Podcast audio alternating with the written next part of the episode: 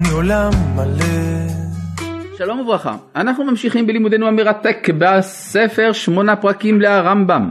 הננו בעיצומו של פרק שמיני, אפשר לומר אפילו לקראת סיומו של הפרק השמיני, אנחנו עסוקים בשאלת הבחירה החופשית. כידוע לכם הרמב"ם לימדנו שיש לאדם חירות, חופש, אם לבחור בטוב או ברע. כיוון שהאדם הוא בן חורין באופן מוחלט, לכן גם שייך לצוות אותו או לאסור עליו. לכן גם שייך לגמול לו טובה או לתת לו עונש על רעתו. כל זה בגלל שהאדם הוא בן חורין, בעקבות זה נשאלו מספר שאלות קשות, כגון השאלה איך יכול להיות אם כן שענש את המצרים, הרי את המצרים הקדוש ברוך הוא אה, אה, כבר גזר עליהם שישעבדו את ישראל, שנאמר כי גר יזרעך בארץ עולם ועבדו מינו אותם, על זה ענה הרמב"ם שהמצרים אמנם כאומה הוכרחו לשעבד, אבל כל מי שנענש הוא בגלל שבאופן פרטי יכול היה שלא לשעבד את ישראל, לכן כל פרט ופרט צריך לתת דין וחשבון. כמו כן גם עמדה לפנינו השאלה של מצבו של פרעה מלך מצרים ושל סיחון מלך חשבון, שהקדוש ברוך הוא נטל מהם את בחירתם החופשית. אז למה העניש אותם? אומר הרמב"ם, העניש אותם על מעשים שהם עשו באופן בכירי לפני שניטלה מהם הבחירה החופשית. והעונש היה שלא יוכלו לחזור בתשובה כדי שיענשו. אבל לא שנענשים על הסירוב לשלוח את בני ישראל מצד פרעה, או שהסירוב להעביר את ישראל בגבולו אצל סיחון, לא על זה הוא נענש, כי זה באמת הוא עושה ללא בחירה. כן, כך הסביר לנו הרמב"ם, ואיפה ראינו את זה? אז אמנם אני יכול להגיד לכם שזה בפרק שמיני, אבל באיזה עמוד זה משתנה ממהדורה למהדורה. לכן אני לא יכול להגיד לכם עמוד פלוני, כי לפי המהדורות זה משתנה. אבל מי שמשתמש במהדורה הזאת, שהיא המהדורה שאני ממליץ עליה, מהדורה טובה, זה בעמוד רמ"ג. כן, בשיעור הקודם עסקנו בשאלה שהשארתי אותה פתוחה בשתי דקות האחרונות של השיעור. הרמב"ם הסביר לנו שהקדוש ברוך הוא מעניש את פרעה שלא יוכל לעשות תשובה, נטל ממנו את בחירתו החופשית. כמו כן גם העניש את סיחון שלא יוכל לעשות תשובה, נטל ממנו בחירתו החופשית. לכאורה דברים יפים אלה של הרמב"ם עומדים בסתירה כותבית למה שהוא כתב בספר מורה נבוכים. בספר מורה הנבוכים הרמב"ם דן בפסוק ויהי בשלח פרעה את העם ולא נחם אלוהים דרך ארץ פלישתים כי קרוב הוא כי אמר אלוהים פן ינחם העם בראותם מלחמה ושבו מצרימה ויסב אלוהים את העם דרך המדבר ים סוף תרגום לעברית, הקדוש ברוך הוא לא רצה שישראל יצאו בדרך הקצרה, כי היה חשש שאם הם ייפגשו עם הפלישתים באופן מיידי, ויצטרכו אז לעשות מלחמה, אז העם יחזור בו, ישוב למצרים. לכן היה עדיף, כך אומרת התורה, להעביר את ישראל דרך המדבר, ששם אין להם מלחמה, למרות שזה מאריך את הדרך, כדי שיספיקו לקנות את מידת הגבורה. שואל הרמב"ם במורה נבוכים, הרי הקדוש ברוך הוא יכול הכל, מדוע לא נתן בליבם של בני ישראל גבורה במלחמה מול הפלישתים? מה בגלל זה לעשות סיבוב כזה ארוך דרך המדבר? עדיף שהקדוש ברוך הוא ישנה את האופי של בני ישראל והם יילחמו נגד הפלישתים. על זה עונה הרמב"ם, דע לך שהקדוש ברוך הוא מוכן לעשות הכל חוץ מדבר אחד, להתערב בבחירה החופשית של האדם. עד כאן דברי הרמב"ם במורה נבוכים. לא מובן בכלל. הרי דווקא באותו דור, בסמוך לבני ישראל, היה מישהו שנטלו ממנו את הבחירה החופשית, הלא הוא פרעה ועבדיו. אז מה הרמב"ם אומר שהקדוש ברוך הוא מוכן לעשות הכל חוץ מליטול את הבחירה החופשית של האדם? הרי הוא עשה את זה. מובן את השאלה שלי? נראה לי שכאן הרמב"ם מסביר לנו איזה סוד גדול בדבר ההבדל בין ישראל לעמים. לא שאין בחירה חופשית לגויים, כן? הרי ראינו לפי הרמב"ם שבחירה חופשית היא ערך אוניברסלי, מצוי אצל כל בני האדם באשר הם. אבל מה שכנראה רוצה הרמב"ם לרמוז, זה שיש גם מהלך להיסטוריה. ויש איזשהו שלב שבו יש מי שממשיך את ההיסטוריה, הוא ממשיך להיות המרכז של המאורעות, ויש מי שהופך להיות השוליים של המאורעות. וביציאת מצרים זה בדיוק מה שקורה. ישראל הופכים להיות מרכז האנושיות. אין אנושיות בלי בחירה חופשית. אז, אז אי אפשר ליטול מבני ישראל שהם עכשיו הם עומדים לקדם את העולם בבחירה החופשית שלהם, אי אפשר ליטול מהם את הבחירה החופשית, זה לא שייך. זה יהיה הפך הכוונה של כל המעשה הגדול של יציאת מצרים. ולכן אסור ליטול מישראל את הבחירה החופשית. מה שאין כן, המפריעים מן הצד, שזה פרעה, סיחון, לא נורא, אפשר ליטול מהם את בחירתם החופשית. כך שמה שהרמב"ם אמר במורה, שהקדוש ברוך הוא איננו מוכן ליטול את הבחירה החופשית של האדם, זה בערבון מוגבל. זה במידה וזה הגורם המרכזי של ההיסטוריה, במקרה הזה בני ישראל, אבל לא שבאופן מוחלט אה, הדבר הזה לא יהיה. עובדה, גם פרעה וגם סיחון. אני רוצה רק להוסיף עוד נקודה בנושא הזה, שגם בני ישראל ניטלה מהם הבחירה החופשית פעם אחת, כשניתנה התורה. כפה עליהם הגיגית, מה הכפייה שיש כאן? ההתגלות. ההתגלות היא מעמד כזה שבו אני לא יכול להגיד לא, זה בלתי אפשרי. אתה מול הגילוי, איך תגיד לא? או. אבל על זה עצמו צריך תיקון. כלומר, לא הייתה ברירה בגלל איזה מין הכרח של קידום ההיסטוריה, אלא לתת את התורה בכפייה, מכל מיני סיבות שצריך ללמוד אותן, בספר תפארת ישראל של המהר"ל מרחיב בזה, מה היו הסיבות לזה שהתורה ניתנה בכפייה, ודווקא מכוח זה, ודווקא את זה צריך לתקן על ידי נעשה ונשמע. כן? כלומר, במהלך ההיסטוריה אנחנו עובדים על אה, תיקון הסתירת לחי שקיבלה בחירתנו החופשית ביציאת, במעמד הר סיני, וזה מה שהרב קוק מסביר בהרחבה, שהחילונות באה לתקן את החיסרון הזה. כן? החילונות עניינה יצירת זהות ישראלית חופשית שאיננה מרגישה מחויבת למסורת הדתית כדי להגדיר את עצמה. כן? זה דבר חדש, לא היה במהלך ההיסטוריה כמעט דבר כזה, כדי שאותה זהות ישראלית חופשית תקבל את התורה מרצון. אז איפה הזהות הישראלית החילונית מקבלת את התורה מרצון? במכון מאיר. במכון מאיר, יפה. נכון, זה בדיוק. טוב, ובכן, כן, התשובה בול.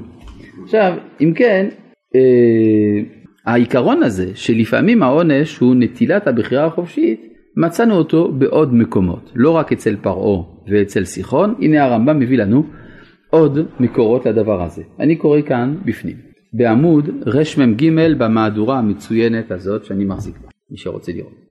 וכבר באר השם יתברך על ידי ישעיהו הנביא, שהוא יתברך יעניש קצת המורדים שימנע מהם התשובה ולא יעזוב הבחירה בידם.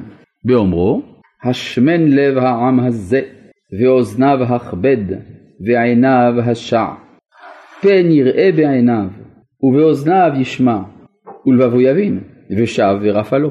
כלומר, זה דברים קשים מאוד מה שאומר כאן הנביא, שצריך לגרום לעם הזה שלא יהיה מסוגל לעשות תשובה. וזה הדבר פשוט, אין צורך לפרש, אבל הוא מפתח למנעולים רבים. כלומר מזה אתה תבין הרבה סוגיות תמוהות. ועל זה העיקר הולכים דברי אליהו זכור לטוב, באומרו על הכופרים מאנשי דורו, ועתה הסיבותה את ליבם אחורנית. איפה אליהו הנביא אמר את זה? בהר הכרמל, יפה. כלומר כשאליהו מתפלל שתרד האש מן השמיים, אז הוא אומר לקדוש ברוך הוא על עם ישראל אתה הסיבותה את ליבם אחורנית. רצונו לומר כאשר חטאו ברצונם, היה עונשם עליהם מאיתך שתסב ליבם אחורנית מדרך התשובה, ולא תניח להם הבחירה, ולא רצו להניח החטא ההוא. והתמידו מפני זה על כפירתם באומרו חבור עצבים אפרים הנח לו. כן, מעניין, איך רגילים לפרש את הפסוק הזה? שאם עם ישראל, אף על פי שעובד לעצבים, מה זה עצבים? אלילים, כן? האלילים נקראים עצבים. חבור עצבים אפרים הנח לו. כלומר אם עם ישראל אפילו עובד עבודה זרה, אבל הם בידידות, הם חברים זה לזה, חבור עצבים אפרים, הנח לו. זה מספיק כדי להציל אותו מן הדין. ככה הדרשה של חז"ל. אבל דרשה זה אף פעם לא פשט. מה הפשט של הפסוק? כאן הרמב"ם אומר דווקא בכיוון הפוך לגמרי מהדרשה של חז"ל. אומר כך, רצונו לומר שהוא מתחבר אל העצבים בבחירתו ואוהב אותם. עונשהו שיונח על אהבתם. כלומר העונש יהיה שימשיך לאהוב את האלילים. וזה עניין הנח לו. וזהו מן הפירושים הטובים למי שיבין דקות העניינים. אהה. כלומר, זהו מן הפירושים הטובים, כאן הרמב"ם רומז לזה שיש פירוש אחר. הפירוש שאתם מכירים מחז"ל, שאפילו עובדי עבודה זרה, אבל יש ביניהם אחווה ואהבה, הנח לו. למה הרמב"ם לא הביא את המאמר ההוא? או לא רק שזה לא קשור לנושא, זה גם לא חינוכי. כן, כלומר, זה לא חינוכי להגיד, טוב, בסדר, העיקר, כולנו אוהבים. אז זה נכון, זה אמת, אבל אי אפשר לכתוב את זה בספר על מוסר. לכן הוא לא כותב את זה. לכן זה פיר, מהפירושים הטובים למי שיבין דקות העניינים. אבל אנשים יכולים לחשוב שזה בסדר. מה? אנשים יכולים לחשוב שזה בסדר, לא להיות האנשים האלה. זה בדיוק מה שהרמב"ם רוצה, שלא יאהבו. כלומר, הרמב"ם רוצה שאתה תבין שהרע זה רע, ושהטוב זה טוב. נכון? זה בדיוק מה שהוא אומר. אמנם, עכשיו אנחנו ניכנס כאן למאמר נוסף של ישעיהו, וכאן זה מגלה לנו פן מיוחד בשיטתו של הרמב"ם. מאמר ישעיהו הנביא עליו השלום, שאמר, למה תטענו השם מדרכיך, תקשיח ליבנו מיראתך. כן, זה נשמע כאילו שהקדוש ברוך הוא מטעה אותנו בכוונה. למה תטענו השם מדרכיך? תקשיח ליבנו מיראתך. פסוק קשה מאוד, נכון? אומר הרמב"ם לא, אינו מזה העניין כלל ואינו נתלה בדבר ממנו, אלא זה פסוק עם פירוש מיוחד. ואומנם עניין אלו הדברים, אתם תראו שזה הקטע, אפשר לומר, הציוני השרוף אצל הרמב"ם. כן? מאוד מאוד ציוני, מה שאנחנו הולכים לקרוא. ואומנם עניין הדברים כפי מה שבא לפניו ולאחריו, שהנביא ההוא היה מתרעם על גלותנו וגירותנו והפסק ממשלתנו ותגבורת האומות עלינו. כלומר הנביא היה מתרעם על הגלות ואובדן העצמאות המדינית. כלומר, בקיצור, הנביא כואב לו שאין מדינת ישראל. ואמר על, דר, על זה דרך תפילה. מה הוא אומר? השם אלוהי ישראל כשיראו ישראל תגבור את הכופרים יטעו מדרך האמת ויטעה ליבם מיראתך וכאילו היית אתה הסיבה לשכלים האלה לצאת מדרך האמת. כמו שאמר משה רבינו עליו השלום ואמרו הגויים אשר שמעו את שמעך לאמור מבלתי יכולת השם. זאת אומרת עם ישראל לא עצמאי זה חילול שמך. באיזה מובן זה חילול שמך? כי זה יגרום לאנשים לחשוב שאתה באמת לא משגיח, או שהאמונה שנטעת באומה הישראלית איננה אמונת אמת. שהדברים האלה ראינו לאורך כל ההיסטוריה באמת, ראינו דברים כאלה. אז לכן הוא אומר, כמו שאמר משה רבנו עליו השלום, ואמרו הגויים אשר שמעו את שמעך לאמור מבלתי יכולת השם, ומפני זה אמר אחר זה, שוב למען עבדיך שבטי נחלתך, רצונו לומר עד שלא יהיה בעניין חילול שמך הגדול. יוצא שקידוש השם הגדול ביותר בהיסטוריה, מהו? מדינת ישראל. יפה. זאת אומרת, זה... הנהגת האיחוד שהוא לא כתב. הנהגת האיחוד. לא הנהגת המשפט, אלא הנהגת האיחוד. יפה, אבל זה מושגים, הנהגת האיחוד, הנהגת המשפט של רמח"ל. כן, הרמב"ם לא משתמש בדיוק במושגים האלה, אם כי אפשר לראות משהו דומה. כן, זאת אומרת שלפי הרמב"ם יוצא שקידוש השם הגדול בעולם זה מדינת ישראל, וזה המחייב להודות ולהלל לקדוש ברוך הוא, לכן אנחנו אומרים הלל ביום העצמאות. כן? לא בכדי, כי מדובר פה במה שמקדש את שמו הגדול. יש בספר יחזקאל פרק מעניין מאוד. ויאמר אלי בן אדם, בית ישראל יושבים על אדמתם, ויטמאו אותה בדרכם ובעלילותם. כטומאת הנידה הייתה דרכם לפניו. אה, ויש... אומר הנביא, ואשפוך חמתי עליהם. כלומר, זה אנחנו רגילים, עם ישראל מתנהג לא כראוי, הקדוש ברוך הוא מעניש אותם. כדרכם וכעלילותם שפטתם. ואפיץ אתכם, ואפיץ אותם בגויים, ואזרה אותם בארצות. ויבואו אל הגויים אשר באו שם, ויחללו את שם קודשי. איך? כן, הרי לפני כן אמרת שכשהם היו בארץ ישראל הם עשו מעשים רעים מאוד, טימאו את ארץ ישראל. עכשיו אתה אומר שהם גלו, ובגלות הם עשו חילול השם. מה חילול השם? באמור להם, עם השם אלה, ומארצו יצאו. כלומר, עצם זה שאנחנו בגלות, זה החילול השם הגדול. באו הגויים, אומר הנביא, ראו את בתי הכנסת, את בתי המדרש, את המקווה, את המועדון של הקהילה, את האטליז הכשר, ואמרו, עם השם אלה, מארצו יצא. כלומר, הם ראו את, את, את היהודים הדתיים, ואמרו, זה חילול השם. מה אומר הקדוש ברוך הוא? ואחמול על שם קודשי, המחולל בגויים. לכן, אמור לבני ישראל, לא למענכם אני עושה, כי אם למען שמי הגדול המחולל בגויים. בושו ויקלמו בית ישראל, ואביא אתכם מן הגויים וקיבצתי אתכם מן הארצות וזה כל זה וכולי. אז שמה הנביא מעריך מאוד שכל זה הקדוש ברוך הוא עושה לא בגלל בני ישראל כי להם לא מגיע אלא בגלל שהקדוש ברוך הוא רוצה להפסיק את החילול השם ולכן הוא שולח את בן גוריון עבדו ואת הפלמ"ח ואת האצ"ל והלח"י ואת ההסתדרות הציונית ואת השומר הצעיר כדי להפסיק את החילול השם הזה, להשיב אותם לארץ ישראל.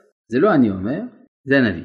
נוסף על כך אנחנו, גם אני אומר את זה, וכל אחד מכם גם כן אומר את זה, בתפילה שלוש פעמים בכל יום. הוא מביא גואל לבני בניהם, ההמשך? למען שמו, באהבה, ולא למעננו. כלומר אפשר לומר שהאינטרס של הקדוש ברוך הוא שתקום המדינה הוא אינטרס שלו. יוצא לפי זה שמי שמתנגד להקמתה של המדינה פועל נגד הקדוש ברוך הוא, לא נגדנו. כן? כלומר זה למענו, לא לנו השם, לא לנו, כי לשמך תן כבוד על חסדך, על עמיתך, למה יאמרו הגויים עיינה אלוהיהם? המשפט הזה עומד בסתירה מוחלטת לאמירה הדתית המצויה, מה אכפת לנו מה יאמרו הגויים? כן, מה זה? מה אכפת לנו מה יאמרו הגויים? הקדוש ברוך הוא אכפת לו מה יאמרו הגויים. זה אפילו הטיעון שאנחנו אומרים כל הזמן, למה יאמרו הגויים עיינה אלוהיהם? ולא עוד, אפילו משה רבנו השתמש בטענה הזאת, פרשת כי תישא, מה אומר הקדוש ברוך הוא? אתה רוצה להשמיד את העם? מה יאמרו מצרים? הקדוש ברוך הוא, או, יודע מה, אתה צודק. אם זה בגלל זה, אני... אם בגלל שמצרים לא יגידו. כלומר רואים שהדבר, השיקול העיקרי שעל פיו הקדוש ברוך הוא פועל, זה מה יאמרו הגויים. בסדר? זה מה שגם אומר פה הרמב"ם, שזאת כוונתו של ישעיהו הנביא, שאמר, למה השם תטענו בדרכיך, תקשיח ליבנו מיראתך. אין עבודת השם, אין יראת השם אמיתית, כל זמן שאנחנו נתונים בגויים. האמת היא שהדברים האלה מגיעים אפילו עד מקומות רחוקים מאוד. בז- בזמן הגלות אין בעם ישראל נביאים. למה אין נביאים? אומר הרמב"ם במורה נבוכים כי אחד מהתנאים של הנבואה זה להיות שמח. נכון? אין, הנ- אין רוח הקודש שורה אלא מתוך שמחה. אומר הרמב"ם כשאנחנו בגלות איך אפשר להיות שמח? כי איך אדם יהיה שמח כשהוא נתון תחת שלטונו של טיפש? והוא מה שהכתוב אומר מלכה ושריה בגויים אין תורה, גם נביאיה לא מצאו חזון מהשם. כך אומר הרמב"ם. שהיעדר העצמאות המדינית זה גורם שאי אפשר להיות נביא כי אנחנו עצובים. ברוך השם, הקושי הזה שאנחנו היינו נתונים תחת שלטונו של טיפש, ברוך השם מאז שחזרנו לעצמאות מדינית, העיכוב הזה לנבואה לפחות אה, נעלם מאיתנו. אבל כנראה שיש עוד תנאים לנבואה ולכן עדיין אין לנו נביאים למרות שברוך השם אנחנו כבר לא נתונים תחת שלטונם של הטיפשים. כי הרי לא יעלה לדעת שעם ישראל כשהוא עצמאי יעמיד בראשו מי שאיננו חכם. אז זה מה שהוא אומר כאן, אה, ומפני זה אמר אחר זה, הנביא, שוב למען עבדיך שבטי נחלתך, רצונו לומר עד שלא יהיה בעניין חילול, השם, חילול שמך הגדול. וכמו שבר, אגב, זה מוכיח שלדעת הרמב"ם הגאולה איננה תלויה בתשובה. כי אם זה היה תלוי בתשובה סימן שזה בשביל היהודים, אבל זה לא בשביל היהודים, זה בגלל החילול השם שיש בזה. כן? אז מכאן שלפי הרמב"ם הגאולה היא תלויה בשמו הגדול, ובזה שהקדוש ברוך הוא שופט שנגמר הזמן שבו עדיין אפשר לסבול את החילול השם הזה. וכמו שבאר בתרי עשר, מאמר הנמשכים אחר האמת המנוצחים מינה עובדי כוכבים בזמן הגלות, אשר מספר דבריהם. כל עושה רע טוב בעיני השם, ובהם הוא חפץ, או איה אלוהי המשפט. עד כאן אלי ויזל, אה לא, מלאכי, כן, אבל זה הטענה נגד השואה, כן, כאילו שהקדוש ברוך הוא חפץ בגויים הרשעים יותר מבנו, כן, כל הדברים האלה, הטענות האלה שהובאו בספרות המאוחרת, הם אומרים שהרמב"ם כבר שם אותם בפי הנביא, הוא לא מעריך בזה, כן, כמו שהעריכו אחרים, אבל היסוד נמצא כאן. וסיפר מדבריהם המוכן מאורך הגלות, המוסר, המובן מאורך הגלות, אמרתם שב עבוד אלוהים, ומה בצע כי שמרנו משמרתו וכי הלכנו כדורנית מבני השם צבאות. ועתה אנחנו מאשרים זדים. והבטיחנו שם שהוא יתברך, עתיד לבאר האמת, ואמר בזה, ושבתם וראיתם בין צדיק לרשע, בין עובד אלוהים לאשר לא עבדו. כלומר שהנביאים הבטיחו שהמצב הזה הוא מצב זמני ושהוא עתיד להתברר. זה בעצם היה הפסוק האחרון שהרמב"ם ראה לנכון לבאר בנושא הבחירה החופשית, כי הוא כאן הוסיף נקודה חשובה, הקשר בין העמדה הפוליטית של עם ישראל לבין דעת אלוהים בעולם. כך גם אנחנו רואים לפי זה הסבר למבנה המיוחד של ספר משנה תורה, שבו הרמב"ם סיכם את כל התורה שבעל פה. איך זה מתחיל ספר משנה תורה? יסוד היסודות ועמוד החוכמות לידע שישם מצוי ראשון והוא המציא כל נמצא וכל הנמצאים משמיים וארץ ומה שביניהם לא נמצאו אלא מאמיתת הימצאו. כלומר ההתחלה של כל הלימוד כולו זה הראשית המטאפיזית היותר מופשטת. ומהו סיומו של ספר משנה תורה? הלכות מלכים, מדינת ישראל. כלומר זה בא להסביר כיצד הראשית המטאפיזית מתממשת. ומה יש באמצע? בין זה לזה. הרב יהודה קוקאי אומר בין זה לזה יש הרבה מאוד פרטים, כל מיני פרטים שמסבירים איך עוברים מזה לזה. איך הראשית המטאפיזית הזאת באה לידי ביטוי בממשות הארצית הפוליטית. אז מה תגיד, אבל מה, מדינת ישראל הדיזנגופית, זה דעת אלוהים? כן, זה דעת אלוהים. אתה צריך בשביל זה ללמוד הרבה, בשביל זה יש ספר אורות, שבו הרב מסביר את כל העניין הזה. טוב, עד כאן להיום, שלום.